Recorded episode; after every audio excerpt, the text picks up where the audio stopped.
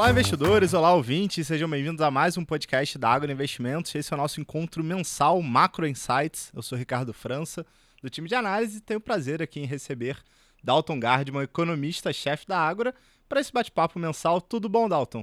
Tudo bem, Ricardo. Muito bom de novo estar contigo e a oportunidade de falar com os nossos investidores. Maravilha, oportunidade única. Eu que te agradeço aqui a participação. E não faltam assuntos para a gente comentar nesse podcast, né? Mais uma vez a gente vai tratar sobre economia brasileira, obviamente o impacto dos últimos eventos econômicos para o investidor no mundo dos investimentos, como o investidor pode extrair oportunidades desse cenário.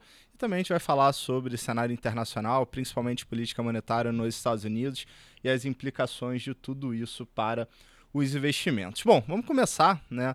Lembrando que já publicamos o relatório mensal de, de economia, relatório do Dalton. E, Dalton, estamos no início do mês de maio assunto mais relevante continua sendo a discussão sobre arcabouço fiscal, que foi apresentado. Né? Temos agora finalmente um texto uh, que vai ser ainda discutido pelo Congresso. Como você viu essa etapa de apresentação do arcabouço? É, quais são qual é a sua leitura inicial sobre o texto é, formal apresentado e os impactos disso? Pois bem, Ricardo, eu acho que você começou com o assunto mais relevante de todos, que era o encaminhamento do problema fiscal no Brasil. Parte dessa solução ou encaminhamento era o novo regramento para gastos e, e receitas no futuro. Hoje sabemos o texto final proposto pelo Executivo. Falta, claro, a aprovação pelo Congresso Nacional, pela Câmara e pelo Senado. Hoje, com um pouco de vivência em cima da proposta original, o famoso PowerPoint lá do Ministério da Economia, o texto original mandado pelo Executivo, é bom a gente salientar algumas novas e algumas velhas conclusões do que já temos. A primeira, que foi um pouco mais positiva, vista pelo mercado, era a ideia que o arcabouço excluía cenários muito ruins, os famosos cenários de cauda, né? um crescimento muito grande da despesa por qualquer motivo, um incentivo muito grande a novos gastos, quando exatamente a gente precisava fazer uma coisa que chama-se ajuste. Ajuste, se a gente procurar vários sinônimos do dicionário, é austeridade, ajuste, enfim, alguma coisa que lembre restrição, dieta, menos e não mais. Né? Nesse exato instante, depois de ter ficado um tempo com o texto na cabeça e pensando, não há um genuíno ajuste fiscal pela despesa. Tá? A ideia de restrição, portanto, tenho muita dívida, tenho muitos gastos, e lembrando sempre a analogia com os orçamentos familiares. Né? Pô, preciso diminuir minha dívida, preciso gastar menos e, ou trabalhar mais.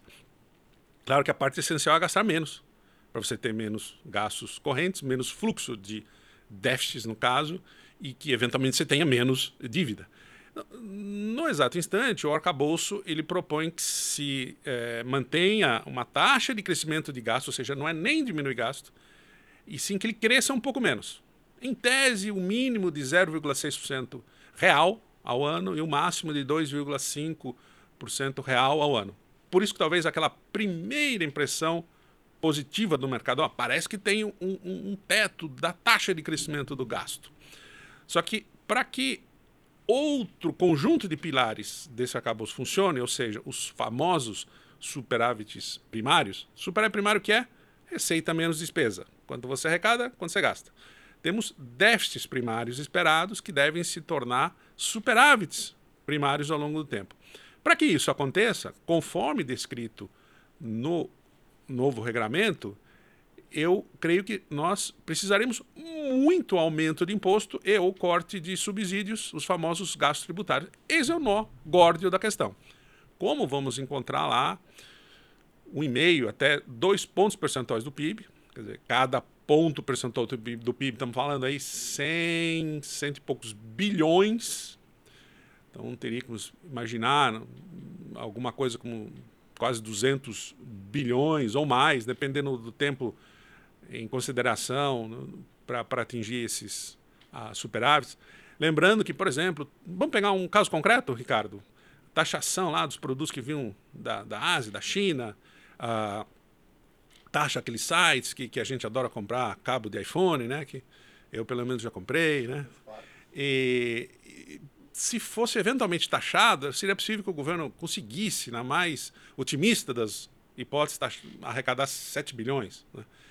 E, e, foi uma comoção, né? Entendo que, que, que é, até pelos valores menores daqueles sites, pode ter sempre a, a desvios de, de, de, de, propósito, mas era comprar um cabo de iPhone, uma capinha de iPhone, né, um brinquedinho lá qualquer, uma, uma as, as, famosas bugigantes. Você arrecadar 7 bilhões, estamos falando de 200 bilhões, né, ou mais, né, 2% do PIB, 1,5% do PIB, são coisas cavalares perto do que é possível arrecadar. Teria que ser uma coisa muito, muito agressiva em outra fronte. E, e todos os subsídios ou gastos tributários, como têm por interesses arraigados, né? Zona Franca de Manaus, Simples, Simples Nacional. Não é fácil você cortar esses, uh, vamos chamar assim, subsídios, né? Que na verdade às vezes pode ser subsídio ou não, porque do ponto de vista da complexidade do nosso sistema tributário, as, muitas das vezes acaba sendo quase que imperioso e obrigatório você ter algumas saídas, senão atividades que ficam inviabilizadas, né? E numa hora para outra você não limpa isso. Não, agora não tem mais nada, agora vamos para frente, vai zerar todos os subsídios, gastos tributários. Não, não é bem assim. Então, em resumo, para a gente não se estender muito em finanças públicas, Ricardo, eu, eu vejo o pacote como não, não definitivo. Acho que ele tem que ser tramitado lá no Congresso, pode ser alterado. Ele não resolve de maneira resoluta, na cabeça do investidor, a seguinte frase ou a seguinte linha de raciocínio. O governo está com esse pacote de maneira peremptória e resoluta, resolvendo o risco fiscal nos próximos três a seis anos. Isso não aconteceu, porque ficaram arestas para serem aparadas, tem um crescimento da despesa muito grande, esse crescimento da despesa continua é, é, não ajudando o combate à inflação, daí que a gente vai falar no próximo bloco sobre exatamente a atuação do Banco Central. Não tem muito como fazer mágica, né? Você está pisando um pouco mais no acelerador, o Banco Central está pisando um pouco no freio, na verdade está pisando bem no freio, talvez na dosagem correta para esse carro parar, ou seja, a inflação vir para baixo, mas fica aquela história, né? É, alguém está pisando no acelerador e alguém está pisando no freio. Tenta fazer isso com o carro que você vai ver o que acontece, né? Então, acho que esse é o resumo do nosso primeiro bloco aqui. Exatamente, Dalton. Excelente a sua introdução sobre o assunto. E aí isso já nos leva a discutir uma segunda etapa, que é exatamente sobre política monetária. Né? Estamos gravando esse podcast hoje, dia 2 de maio, quer dizer, um dia antes da decisão de política monetária, decisão essa que o mercado inteiro projeta manutenção da Selic no atual patamar de 13,75, quer dizer, é, no curtíssimo prazo não devemos ter grandes surpresas. Só que há uma, uma corrente aí, inclusive é, por parte do, do, governo, né, questionando em relação a, a, nível ideal de juros aqui no Brasil, questionando é, se a Selic já não poderia ter algum tipo de, de corte. É, qual a sua leitura, fazendo até um, uma leitura cruzada em cima da proposta do arcabouço? Obviamente, a gente tem que levar em consideração a perspectiva de inflação, de crescimento da economia brasileira. Quer dizer, tem espaço para cortar juros? Qual seria a hora para esse movimento? Ou no fim do dia, ainda que a gente tenha corte de juros, o nível médio de juros no Brasil ainda vai continuar no patamar elevado? Acho que a palavra, essa é a última forma de encarar o problema, é a mais essencial e a melhor. O patamar de juros no Brasil está muito elevado e continuará elevado. Não vejo espaço para corte de juros pelo Bacen agora. A inflação continua com núcleos pressionados, inflação de serviços, o próprio nível de inflação está longe da meta, expectativas para 23 estão fora da meta, expectativas para 24 estão fora da meta e expectativas, ainda que não seja tão relevante, para 25 e 26. Ou seja, existe o que economistas chamam de desancoragem. Né? Então, falta muito para a inflação se acalmar, perto de 3 ou 4, de maneira mais uh, permanente, eu diria. Ou seja, não é o momento, uh, quando você tem essas a ausência dessas pré-condições, estabilidade, expectativa controlada, expectativa dos próximos anos, expectativa de longo prazo, e, sobretudo, com a mensagem um pouco dúbia do pacote fiscal, que quer fazer um ajuste é, grandioso do lado das receitas, sem é, necessariamente apontar quais serão os caminhos, quais receitas serão aumentadas, quando, por quê, de que maneira. Né? Então, fica um aumento pendente de receitas para que os superávites primários sejam cumpridos. Ou seja, isso é uma dúvida grande é, de quão resoluto e eficaz é o pacote. Mas a gente sabe de uma outra vertente do pacote é que ele não ajuda a política monetária, porque ele promove a continuidade e aumento de gastos. Então, é velha história, no primeiro bloco, pé no acelerador, pé no breque, parece que o carro aí é, fica meio complicado se dirigi-lo, né? fica um pouco complicado dirigir esse carro. Tá?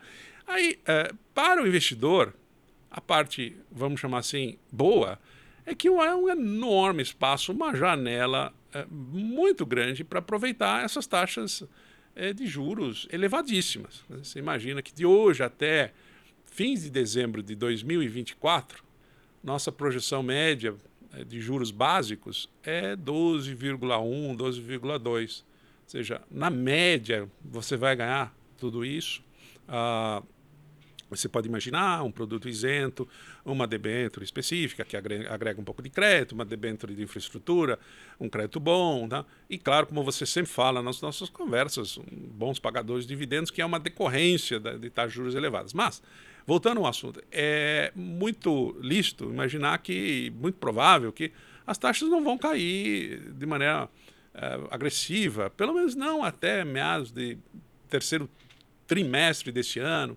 Eu imagino o primeiro corte em setembro, uh, talvez 0,5%, ou seja, lá no final do ano a gente ainda vai ter taxas de juros na, na faixa de 12,25 eh, ou 12,75, 12,75.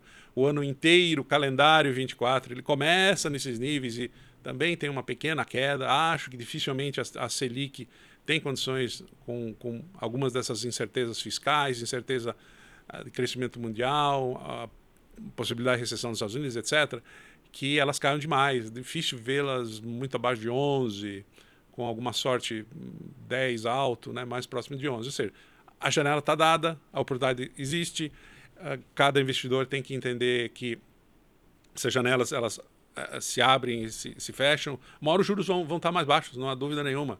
É a hora de é, transferir uma boa parte do patrimônio da renda fixa para a renda variável. Esperamos estar aqui para aconselhar esses investidores. No momento, não é recomendado deixar de aproveitar taxas médias de juros acima de 12% e taxas correntes quase 14%. Então, cada hora tem uma hora para o investidor é, maximizar o seu patrimônio com o mínimo de risco. No caso desses riscos, são praticamente zero, você deixar lá risco em renda fixa de seja do tesouro, dos bons pagadores, etc. Então, de novo, parece que a gente sempre, sempre repete a mesma conclusão, mas é, espero que a gente mude, mude de ideia, a gente vai mudar de ideia quando os fatos mudarem. Os fatos não mudaram, tudo está levando a crer que esses juros vão permanecer muito elevados por uma razão essencialmente fiscal e a gente não trouxe uma resoluta a forma de resolver esse problema no curto prazo, curto e médio prazos. Perfeito, Dalton. Recado super claro para o investidor. Eu queria trazer para a discussão outro componente relevante que é crescimento econômico. Né? A gente está, obviamente, está num processo de desaceleração econômica, aliás, como consequência né, óbvia desse processo de elevação de juros. Lembrando que o Brasil teve, na mínima histórica, juros em 2%, é, foram feitas uma série de ajustes até o nível atual de 13,75%. Isso é, obviamente, uma resposta àquela inflação extremamente elevada. Como consequência, você tem que frear a atividade econômica. A gente está vendo uma desaceleração, mas uma desaceleração talvez a um ritmo mais lento. Né? A economia ela ainda mostra alguma resiliência, ainda mostra alguma dinâmica minimamente favorável. Como é que você enxerga esse componente de crescimento econômico para o ano calendário 2023? E, e se, por um lado, isso é bom, olhando pro, do, do ponto de vista da atividade econômica, por outro lado, torna a missão ainda mais complexa para trazer essa inflação à meta. Né?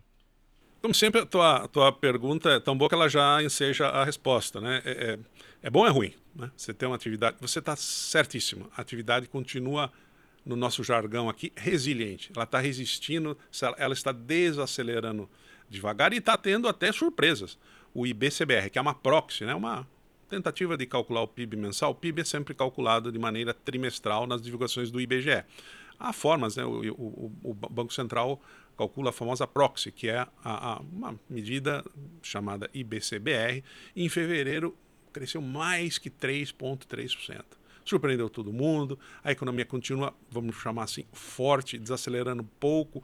Vamos usar aquela analogia do carro de novo? É como se o carro tivesse numa velocidade que ele, você precisasse freá-lo, porque você tem que abaixar a inflação lá na frente, né, de alguma maneira ou de outra, e você começa a pisar no freio. Ele, ele, ele não parou ainda. Ele está numa velocidade muito grande para o que se deseja ou se precisa em termos de é, desaceleração de inflação vindo da desaceleração da atividade. Não? É, é crucial que você pergunte isso, porque é, aqui e também nos Estados Unidos, a impressão que eu tenho é que, é que as economias estão ainda fortes para gerar um, um processo de desinflação, ou seja, redução mais forte de inflação. Isso conversa totalmente com a ideia de que você não pode cortar juros aqui, conversa totalmente com a ideia que o, o Fed não vai cortar juros imediatamente lá só porque teve um problema no sistema bancário. Né? Uh, aqui tem que dar tempo ao tempo mesmo, e tempo ao tempo talvez sejam mais quatro, cinco meses ah, para o corte de juros. Uh, é possível que a gente explique essa fortaleza, essa força do PIB com o magnífico formato que se tem hoje de né, produção agropecuária, agribusiness, agricultura. Ah, esse ano, particularmente, tem sido excelente, mas não é só esse ano, faz duas, duas décadas que o Brasil tem aí na, na agricultura e agribusiness é, despontado. Então, ele ajudou muito, mas, de qualquer forma, é bom ou é ruim, né? A pergunta inicial. Para a inflação é ruim você é, precisava desacelerar. Não tem. É, é, é, uma questão de remédio, pessoal. Você tem que ter o remédio correto e dosagem. Qual remédio para trazer a inflação para baixo? Alta de juros. Qual a dosagem? Aí a gente pode discutir. Mas o fato é que é, a aceleração, ou no caso, a desaceleração menor da economia, implica uma dificuldade adicional para o Bacen, né? para o Banco Central, para o Copom, etc. Então, eu entendo que é, isso é bom para algumas empresas, porque é como se elas ainda oferissem um ambiente produtivo e de comércio e de transação melhores né? Ah, porque, enfim, você está conseguindo aí numa economia um pouco mais aquecida. Mas a gente sabe que é, inflação muito, muito alta, ela tem que trazer para baixo. No fundo, no fundo, eu não, eu não gosto dessa configuração. Mas tem um, uma, um fator conclusivo aqui. É, a taxa de crescimento esse ano pode ser um pouco maior quando da divulgação do nosso relatório mensal, né, em fins de abril, não tínhamos tido a. não sabíamos o IBCBR do, do mês de fevereiro. Está atrasado um pouco a divulgação, mas vamos para frente. É, o número foi muito, muito mais forte. Então, hoje, por exemplo, eu teria um, um, o que a gente chama de viés de alta naquele PIB, a projeção de meio, alguma coisa entre meio e um. Tem gente muito inteligente fazendo conta acima de 1% né, para esse ano.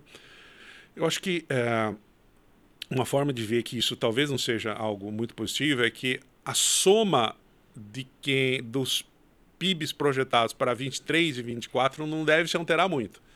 Caso alguém queira e deva, no caso, aumentar um pouco sua projeção de PIB para esse ano, de meio para um, de um para um e meio, tem que entender que algum momento do tempo o ajuste virá e a projeção de PIB para 2024 talvez seja menor. Se a gente troca uma coisa pela outra, que necessariamente não é uma, uma coisa boa, mas de qualquer forma, só para o investidor realmente ter a, a real dimensão uh, dos dilemas, que é ter deixado a inflação correr muito. Na hora que você doma a inflação, você precisa ter a desaceleração, seja no momento presente, seja no momento futuro. Então, essa troca até que é possível. Eu não acho que nem que seja intencional. O Banco Central queria ter dominado a inflação é, desejaria, por, por outros motivos, uma, uma, uma, desaceleração da atividade que fosse mais convincente, para poder até, enfim, derrubar juros antes, né? antes que, que setembro, que a gente tem na cabeça, mas, enfim, complica um pouco o critério de decisão quando tem uma economia um pouco mais forte, que foi o caso que nós acabamos de descrever aqui. Boa, excelente. Bom, é, é, dito isso, né, a gente poderia estender a conversa sobre o Brasil, mas você comentou ali rapidamente sobre Estados Unidos. Né, e, obviamente, Estados Unidos sempre é um assunto relevante para a formação de preços, para entendimento da economia global e os impactos disso no mundo dos investimentos. Você comentou rapidamente na sua fala sobre a necessidade do Banco Central americano ainda ter que subir juros. Né, isso pode, em algum momento, ser um, um certo banho de água fria, um balde de água fria para os investidores de bolsa que chegaram a ficar mais entusiasmados com as ações americanas, é, imaginando que o Fed poderia ter que rever o seu plano de voo e talvez interromper a alta de juros, não é o, não é o seu cenário base, né? Quer dizer, juros ainda nos Estados Unidos devem subir, há ainda uma necessidade de frear a inflação por lá. Como é que você vê essa dinâmica e principalmente o impacto disso para investimentos? Não vejo como o Fed possa parar de subir juros e muito menos, muito menos ainda cortar juros porque teve um problema num banco X ou Y nos Estados Unidos. O modus operandi, né, nos últimos 30 anos foi algum problema na economia, algum problema no sistema bancário, algum problema qualquer, né, de liquidez, etc., o Fed cortava juros, cortava agressivamente os juros. Não estou vendo esse modus operandi agora, essa forma de conduzir política monetária, simplesmente porque no passado não havia inflação e hoje a inflação continua acima de, de, de 4% nos Estados Unidos. É, a taxa de crescimento dos salários continua mais próximo de 5%, ou seja, a, tem inflação no sistema. Não dá para fazer o que fez né, no passado, mudou a curva de reação, como a gente chama, então, eu entendo que a taxa de juros deve ficar é, é onde está, deve subir um pouquinho mais na minha previsão. Acho que tem mais um aumento de 0,25, com certeza. E muito provavelmente a discussão sobre mais um aumento levando a taxa a 5,5. Claro, um banco aqui fica cambaleante, outro, nenhum de forma sistêmica, mas o FED é, tem um problema. Né? O que, que é sistêmico ou não? Um banco é, quebra, outros depositantes retiram dinheiro de outros bancos regionais, que, que migram para os maiores bancos, tudo tem um limite, é um problema muito difícil de resolver, né? por uma sinalização, a, o dilema de, que a gente chama eh, dano moral, né? Você começa a socorrer todo mundo, eu propicio que hum, as pessoas deixem o seu dinheiro num retorno mais, a, num retorno maior, com maior risco, e alguém está vamos chamar assim, é, é, o lanche, lanche grátis, né? Quem paga por esse risco a mais, né? Mas enfim, isso é uma outra história. Entendo que esses juros aí, eles decidem é, praticamente todo o resto aí é, do, da, do encaminhamento da economia mundial. A economia americana com esses juros provavelmente não escapa de uma recessão. É uma, já falamos em, em dois ou três podcasts anteriores que o risco da recessão americana é grande. Eu diria é bastante grande. E isso sempre tem implicações. Né? Velha máxima que os Estados Unidos ah, espirram, o mundo pega um resfriado. Né? É, é, verdade, ainda é muito grande. No caso do Brasil, a dependência é, transladou um pouquinho dos Estados Unidos para a China, mas não, não há como ninguém negar que uma economia do tamanho da americana, com os fluxos de capital que, que entram e saem da economia americana, para investimento. O mercado acionário americano é tão decisivo que uma, uma recessão é altamente prejudicial para o resto do mundo. Né? E, na minha visão, é muito difícil que juros que ficaram em patamares muito próximos de zero, abaixo de zero em termos reais por muito tempo, quando vão a 5, 5 alguma coisa, e não são tão altos em termos reais. Hein? Diga de passagem que uma das razões que eles devem permanecer por muito mais tempo altos é que não houve o que se chama de overkill. Né? Não é que eles foram para patamares reais absurdos, 2, 3, 4, 5% real, é, em termos reais, e inflação despencou. Não, não. Em termos reais, muito próximo de zero, acima de zero, pouco acima de zero. Né? Então, uh, juros não caem lá, juros devem ficar muito próximos de 5 uh, é, até o fim do ano. Acho que o mercado está otimista em, nas quedas, no tamanho das quedas e na quantidade de quedas de juros nos próximos uh, nove meses lá fora. Excelente, bom, e, a partir dessa conclusão a gente deixa um alerta aqui para aqueles investidores que estão mais otimistas com ações americanas para ficarem com, de olho né, nesses, nesses próximos indicadores, pelo menos no curto prazo, você tem um risco aí para o mercado de ações uh, nos Estados Unidos. É, pois é, eu, deixa eu te interromper antes da sua próxima pergunta muita gente pergunta, pô, mas ações eh, nos Estados Unidos sempre entregaram muito desempenho, performance nada mais verdadeiro. Né? E tem uma, tem uma questão aí super relevante, que ao mesmo tempo que você teve juros muito baixos, você também teve vários choques tecnológicos positivos. E eu não me refiro nem muito depois de 2008, mas nos últimos 25 anos. Né?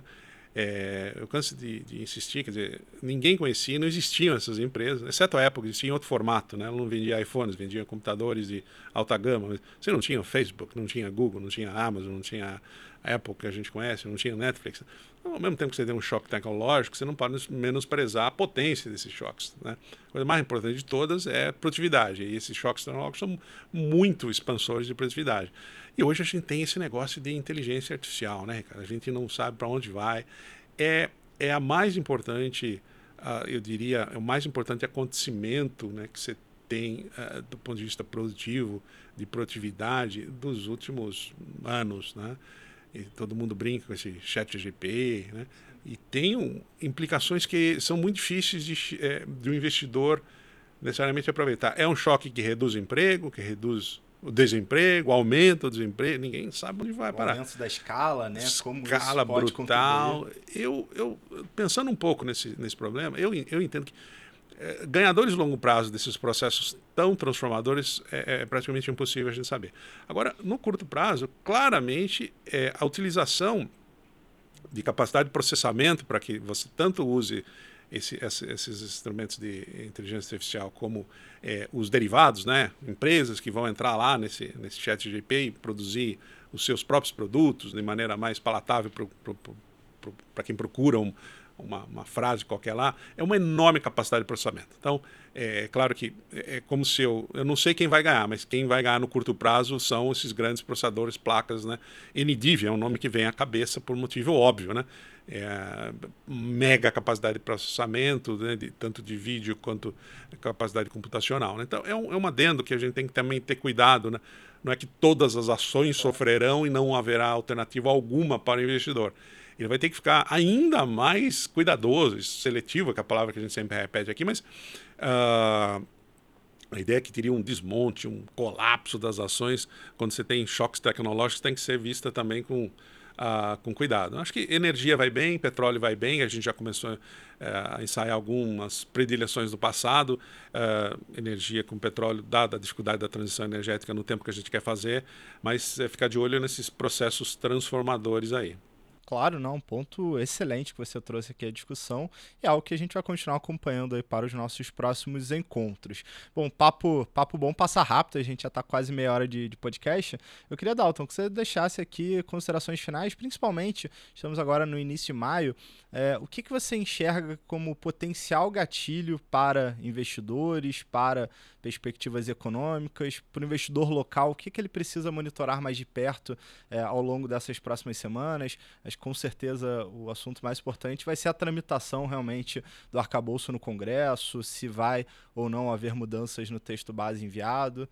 Muito provavelmente o Congresso vai alterar o, alguma forma né, do arcabouço fiscal. É possível que ele endureça algumas regras, coloque algumas penalidades para descumprimento de regras de um primário, metas de superávit primário. Então, é possível que a gente, é, daqui a algumas semanas ou poucos meses, tenha ah, uma clareza do mais definitivo projeto que tem e com a sua aprovação lá na, no chão, né, no, na, tanto na Câmara, no plenário, né, que a gente chama. Ah, o anglicismo aí do chão vem do floor, né, na, não, então, perdão pelo, pelo anglicismo aqui, mas uh, aprovação no plenário na Câmara e lá no Senado. Né? De, de posse dessa, desse projeto final, aí gente volta a fazer conta, está é, tá um pouco complicado atingir esse superávit, acho que sempre tem que manter a cautela fiscal, cautela fiscal é prêmio de risco, prêmio de risco é taxa real de juros elevada para o horizonte de um, dois anos. Repetindo, mas é, com a convicção que a gente está dando a melhor entrega de aconselhamento financeiro, que é aproveitar essas taxas reais de juros. Não acredito que a prêmio de risco e, consequentemente, taxa real de juros vá despencar por algum motivo. Acho que ela continua. É, a única coisa que a gente tem um ambiente um pouco mais conhecido, já sabe os limites. O crescimento não vai ser totalmente desgovernado de despesa. Ótimo. Melhor que não seja, já sabemos lá 2,5% de crescimento real, por exemplo, nesse pacote. É possível que se aplique algumas sanções, então o governo tem que lá se, se desviar da, da rota, tem que aplicar medidas, o Congresso pode melhorar um pouco esse projeto. Ou seja, é possível que a gente tenha é, não más notícias, mas algumas boas notícias. Claro que tem CPI rolando para mais de uma coisa, então é, o ambiente está muito ruidoso desse ponto de vista, mas você tem razão total. É, o que focar? Focar na tramitação do uh, arcabouço fiscal. Não é para focar ainda num desejo uh, iminente. Né? Esse desejo todos têm, mas é difícil que o Banco Central sancione uma queda de juros imediata. Por isso, de novo, né, curtíssimo prazo, extraordinariamente recompensador é, de várias formas de acruar juro real e juro nominal nesse ambiente. Excelente, recado perfeito, Dalton. Te agradeço a participação e para aqueles que estão nos ouvindo, né, querem saber mais sobre essas oportunidades em renda fixa, oportunidades também em seletas ações da nossa bolsa, né? A gente não pode ignorar aqui o valuation da, da nossa bolsa extremamente descontado. Obviamente, não é o cenário né, que nos deve permitir um, um rally né, generalizado dos preços, mas obviamente surgem boas oportunidades em um, um grupo de, de ações que a gente é o nosso trabalho aqui no dia a dia identificá-las e, e sugerir aos nossos investidores. Então, quem quiser quem tenha mais interesse, nos procure, continuem é, nos assistindo nas mídias sociais da Ágora, em nosso Instagram, nosso YouTube, nosso Twitter e, obviamente, contem com toda a assessoria aqui do nosso time comercial. Te agradeço mais uma vez, Dalton, agradeço a todos que participaram aqui, que nos, eh, nos privilegiaram, nos prestigiaram nesse podcast. Um grande abraço e até a próxima. Muito bom, eu que agradeço e com certeza até o nosso próximo podcast. Thank you.